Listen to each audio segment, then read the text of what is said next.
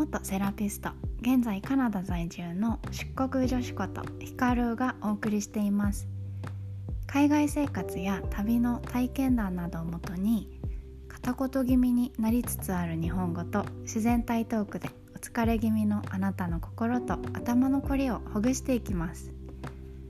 この番組の聞き方は友達と電話しているような感覚でリラックスしながら聞いてみてね。カナダに暮らす友達ができたと思ってこの番組をフォローしてぜひ私とつながってみてください。メッセージやコメントもいつでも待ってます。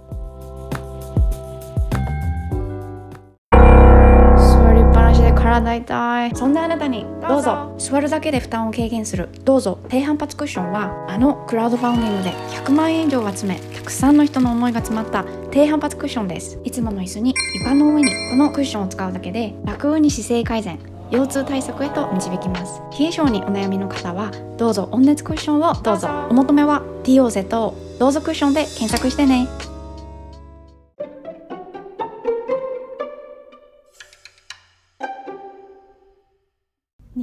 日高い山富士山で働くメリットデメリット。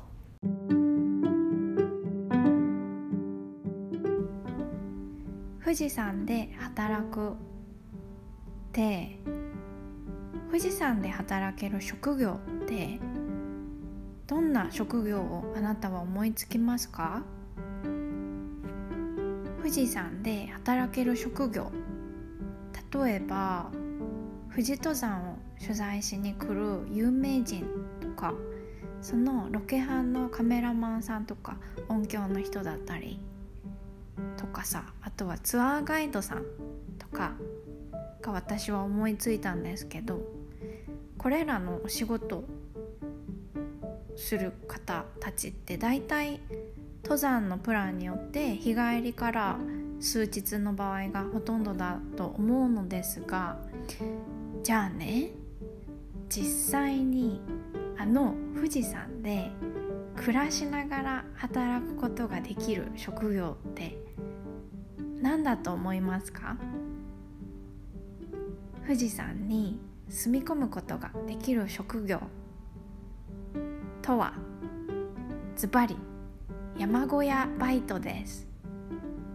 今回はねこの富士山の山小屋で住み込みながら働くことのメリットデメリットを実際に富士山の山小屋バイトを経験した私の実体験をもとにしてあのシェアしていきたいと思いますメリットからいくよ準備はいい ?Let's go! 富士山で働くメリット。1山小屋まではブルドーザー移動。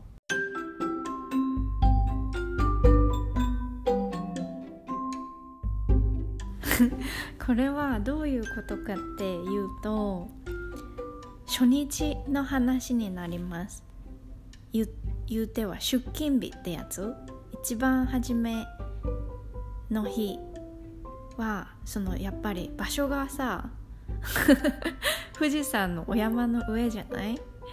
で登山しなきゃいけないかというとそうでもなくあの山小屋によっても違ってくるのかな？どうなんでしょう？そこがよくわからないんですけど私が勤めた山小屋はあのブルドーザーに乗せてもらって私は山小屋までたどり着いたんですよね。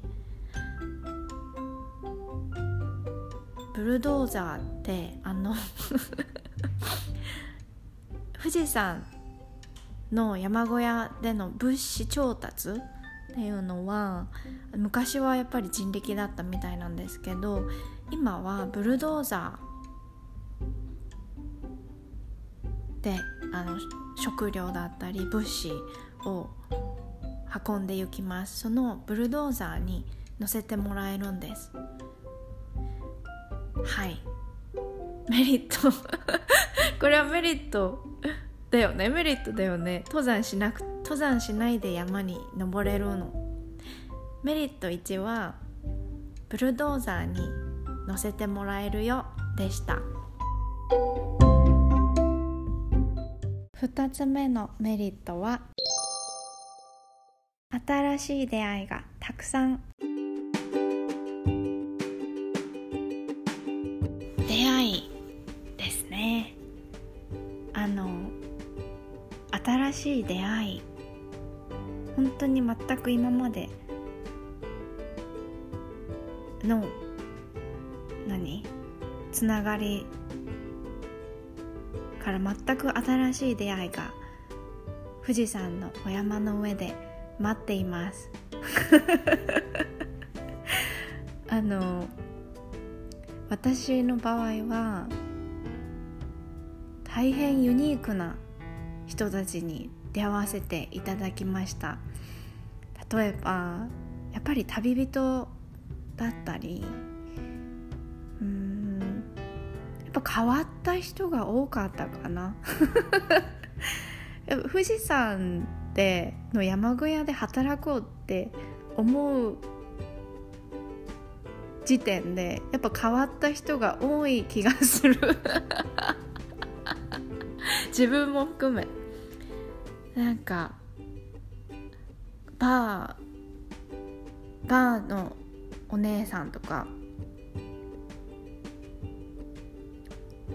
女性だけど航海士さんとか本当に聞くだこの言葉の並びでええって思いません？そんな人いるんだみたいな感じ。ちょっとヤクザっぽい人とかね。そうそう。面白いユニークな人たちと出会えることができます。ガイドさんとかかっこいいよね。はい。おおあこれは次だわ。そう2つ目は新しい出会いが待っているよ。っていうことでした。3つ目のメリットは有名人に出会えるチャンス。高確率。そうなんかやっぱ取材でなんかお笑い芸人の人が来てたよとかあと有名な登山家の何々さんが今日登ってたよとか来てたよとかあるよね。なんか普通に暮らしてる人口密度よりもすごい狭い確率っていうの伝わる？狭い確率で合ってる？狭まってるじゃん。そうだからなんか結構短期間なんですけどそう山小屋が空いてるのってあの6月ぐらいから789月ぐらいまであの富士山のお山に雪がかぶるまでかぶる前に山小屋を閉めて小屋を閉めて終わりなんですよね夏のこの数ヶ月限定の山小屋のお仕事なんですけどそうこの短い数ヶ月の間にたくさんの有名人と出会え出会えちゃう確率アップです3つ目は有名人と会えちゃうかもでした。4つ目のメリットは毎日が絶景。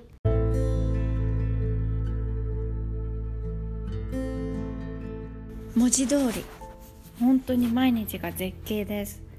毎日雲の上雲の中。雲がなければ絶景あのもう全部見渡せる。湖も海も街も見渡せる。そしてあのシフトによりだと思うんですけど明け方までお仕事の場合は毎日ご来光を拝める。こんな経験めったになくないですか？毎日雲の上とか毎日ご来光を拝めるなんてねすごい経験ですよね。4つ目は毎日が絶景だよ。でした。5つ目のメリットは休み時間に山頂までサクッと登れる。これは結構特権な気がします。絶景もそうだけど。だって普通だったら5合目から登ったとしてさあの吉田口の5合目が結構有名だよね。有名というか何？スタンダードだと思うんですがあそこからあの平均8時間って言われてるんですよね。富士山登山頂上まで。吉田口の5合目から頂上まで8時間かかる平均でね早い人は早いしかかる人はもっとかかるけどのがやっぱ山小屋からもうもう山の上にいるからさそっからってなると私がいた山小屋からは1時間30分だったっけな？30分だったかもしれない。1時間かかんなかった。30分で山頂まで登れちゃいました。でやっぱりアスリートなスタッフは休みがあればやっぱ好きだからね言ってたけど私はそんなにしょっちゅう行ってた方じゃなかったでした。疲れてるし休みがあるとゆっくりしたいタイプだったから。そう。休める時は休んでてであもうせっかくだからっていうことで登ったよね。でも登れてよかった。いい経験でした。はい。4つ目？5つ目だっけ？5つ目だっけ？はなんだ？そう山頂までサクッと登れちゃうよ。山小屋でバイトしてると山頂まで近いよ。でした。次。6つ目のメリットは英語の勉強ができる。これはね英語が好きな人とか英語を勉強したい人とかしてる人にはマジでおすすめです。あの英語興味ない人は別にいいの。あの何？できる人がやればいいんですよ。興味ある人がね。あのできない人はあのできる人に「お願いします」ってできちゃってたから。で英語が好きな人興味ある人勉強したい人にはあのいいよっていう理由があって外国人多いですね。お客さんもそうだしあと英語であの山小屋宿泊の予約の電話がかかってきたりでも私がいたところは英語で対応できるもうマニュアルノートみたいなのがあったからそれ読んでもよかったしね。そう。あとはあの米軍さんでトレーニングとかレクレーションなのかな？トレーニングなのかレクレーションなのかでしょっちゅう米軍の人があの団体でやってきました。やってきてましたね。だから生の英語が富士山のお山の上でこう飛び交うような環境が多かったです。6つ目は英語をあの勉強したい人にはおすすめだよでした。7つ目のメリットは星空がやばい。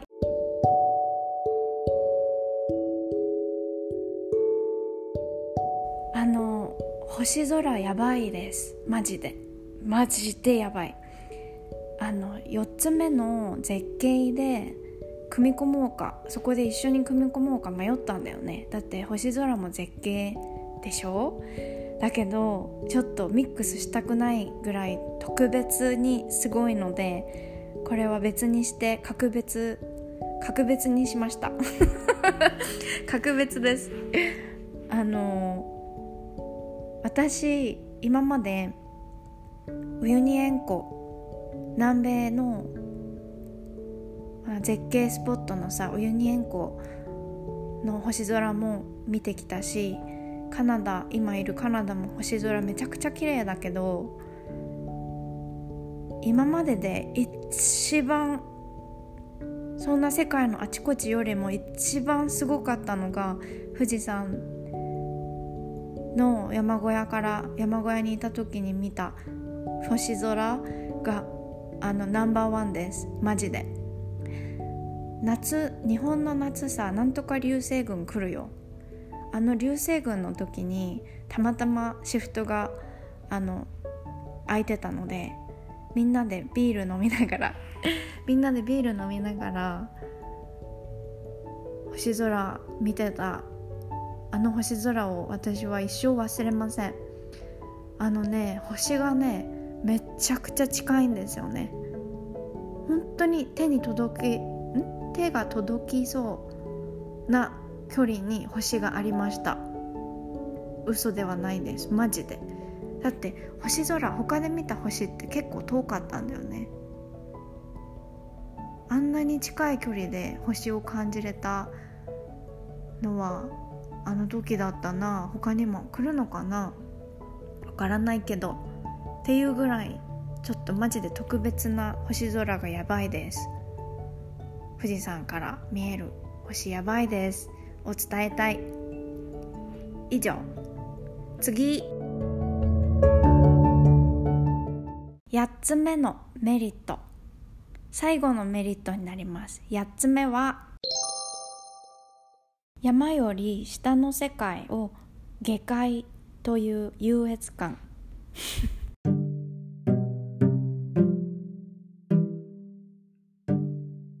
れは特別じゃないですかね。あの感覚は富士山にいなかったらな得れなかったと思います。自分たちがいる世界お山の上より下あの山の麓の私たちが生活する地上の世界をあのあちらでは下界と言います。山用語になってくるんですかね。なんか業界用語的な感じで。あの下の世界の界で下界ね。その なんか雲の上にいるやっぱ優越感だよね。絶景にしかり。あの日本一のあの日本一の富士山にいるっていう優越感。以上。以上がね私が山小屋で富士山の山小屋で実際に住み込みバイトを経験して思い浮かんだメリット以上4つあ8つに挙げてみました。次はデメリットに行きたいと思います。富士山で働くデメリット。1高山病。高山病になりました。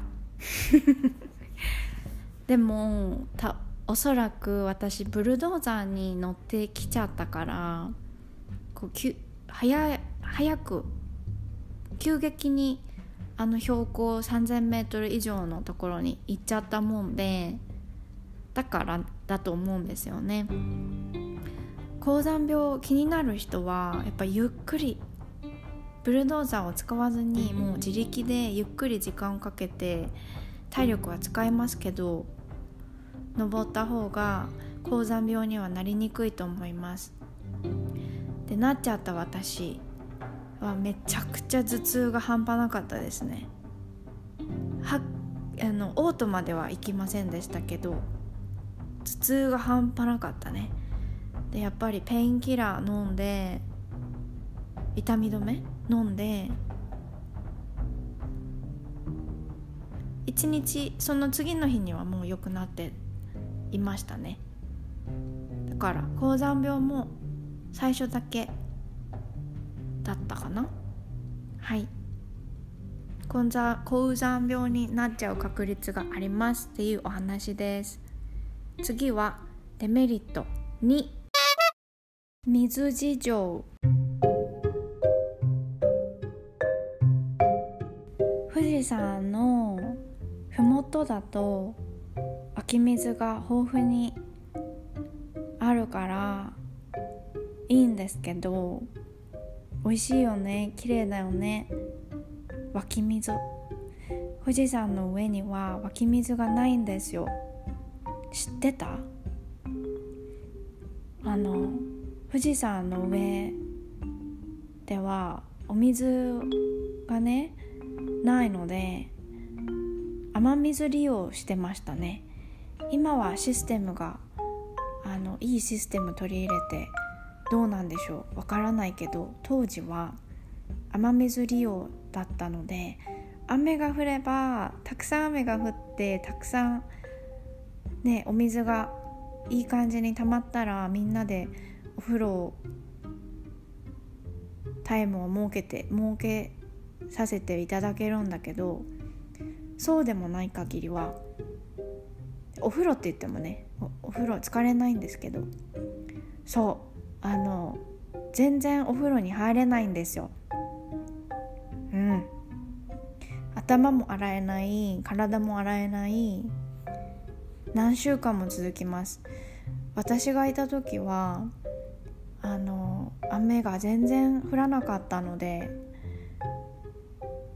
3週間体を洗えませんでした。あのでもさ特に汗かかないでしょ？あかかかなかったんですよね。寒いしそんなに女女性スタッフは重労働はしなかったから。だからお湯ちょっとと濡れタオルとかであ濡れたそうタオルとかで体拭いたりなんかそういう体拭くシート持ってったっけな？忘れちゃったな。あとは水洗わないシャンプーあるじゃないですか。水水シャンプーみたいなやつ。流さなくていいシャンプー持ってってそれで頭洗ったりとかそういう風に工夫してたんですけどあの3週間も体洗わないとどうなるかっていうなんかたん？体験？実験？人体実験を自分でしたような気がします。気がしますっていうかしたしたよね。で3週間も体洗わないとどうなるかっていうとめっちゃ粉吹いてた。もうあの乾燥して粉吹くって感覚分かりますか？もう本当にタイツとか寒いからさ重ね着してるんだけどタイツパンってやるとパフってお白い粉があの宙を舞っていくかのように。そう。めっちゃ全身から粉吹いてたわ。やっぱ新陳代謝でねこう皮膚が新しい皮膚が体洗わないと洗い流さないで蓄積されていくみたいで。粉粉化してた粉化 以上。水がねそうないので大変なんだよねそこね。それがデメリットの一つでもあります。次。3つ目のデメリットは食べ物事情。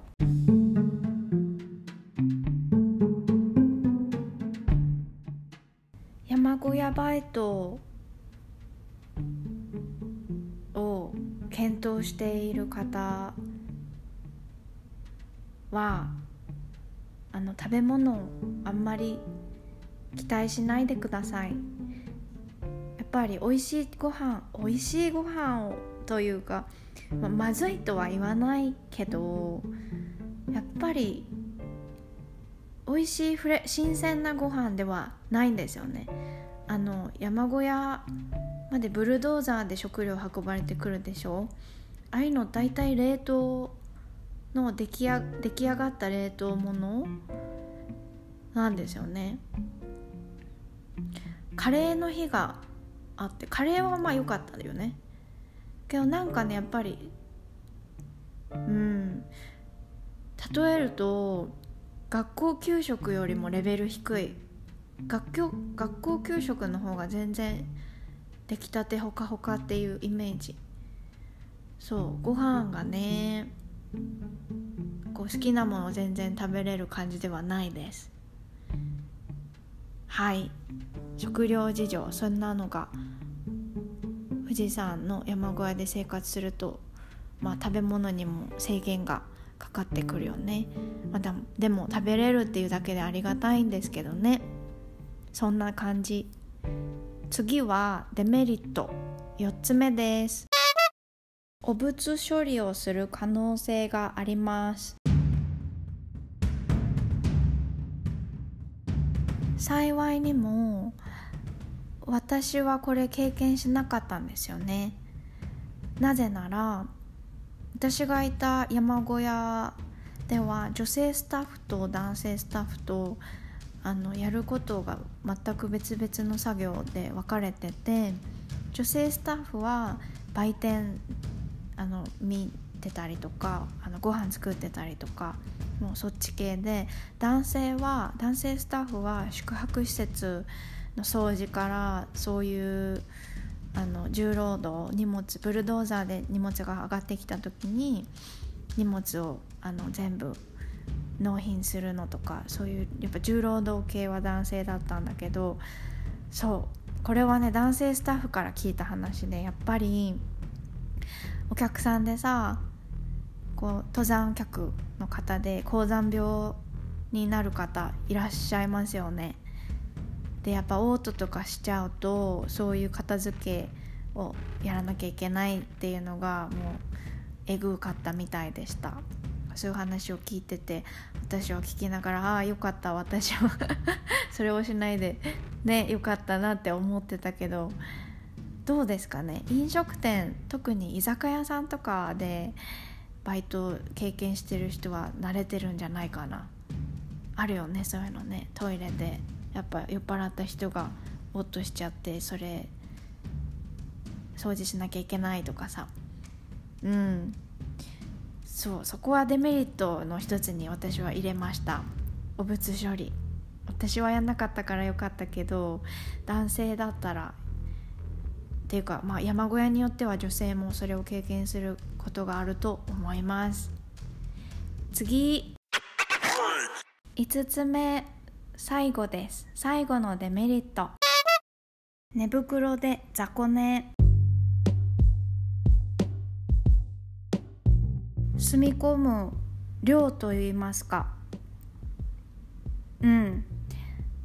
あの自分まさか自分の部屋なんかあてがってもらえません。あてがってもらえないです。そんなにスペースがないので。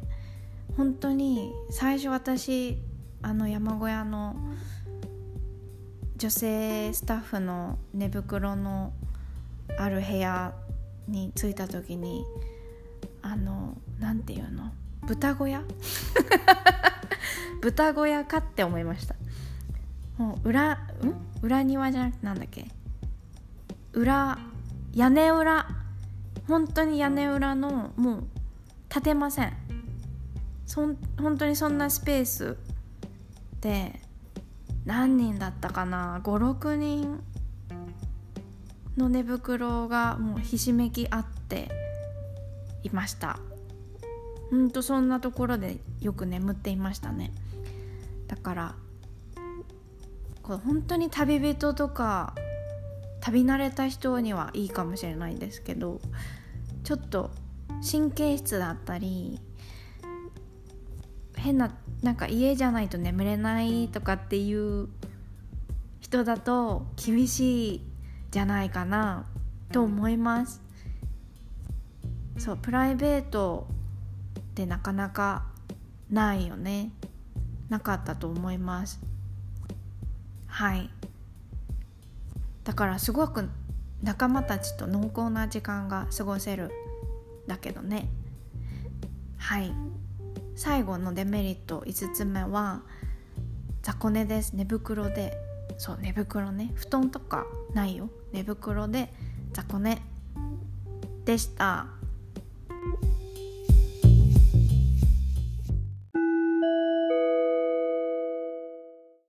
次に究極の喜びについてシェアしたいと思います。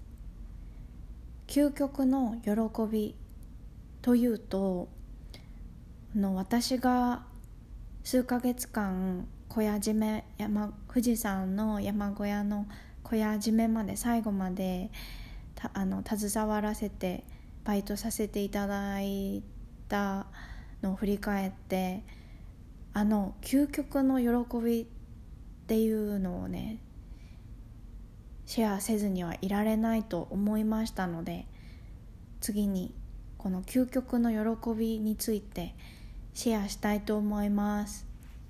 Let's go!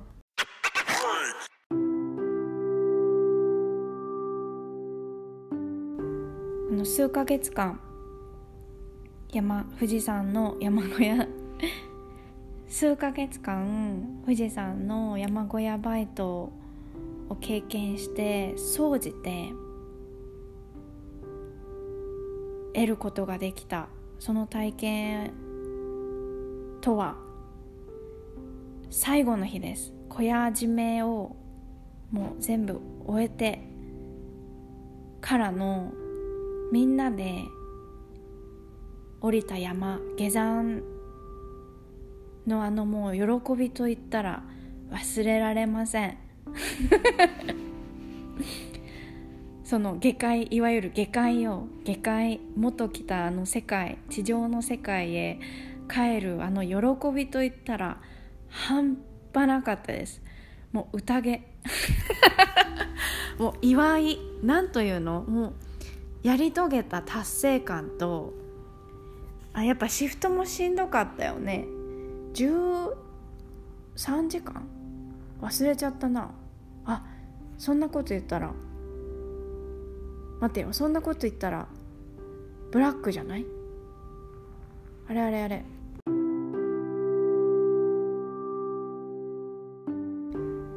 びっくりして止めちゃったわ。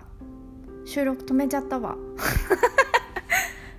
そう。でもま一日の半分寝て半分働くっていうシフトだったんですよね。だからまあ体力的にも疲れてたしご飯にも結構飽き飽きしてたしお風呂も入れなかったしもうねもう帰ったら下界へ行ったらまずみんなで乾杯して美味しいもの食べてとかもう温泉浸かるとかもうとにかくやりたいことリストが半端なく出てきました。この下界へ帰る前。そうなんか掃除ってねその今までの生活に感謝ができたんだと思うんですよね。やっぱご飯にせしよせん？ご飯にしろ毎日お風呂に浸かれるっていうことにしろこう好きなものが食べれる好きなことができるっていうその自由さを再確認できたそんな気がします。そうもうあの半端なかったですね。もう喜びといったら。本当に。もうそれぞれです。おのおのです。もうピューンと帰っちゃう人もいればもう仲間たちと帰る人もいれば帰った後下山後の行き先もそれぞれでもう予定がある人もいればもう温泉に直行する人もいれば私はもう仲間とあのバスで新宿富士山と新宿バスあるじゃん？新宿までさあのバスで一緒に帰ってもうビール乾杯したよね。ねえ。もうあの究極の喜びはあげずにはいれませんです。はい。以上。究極の喜びでした。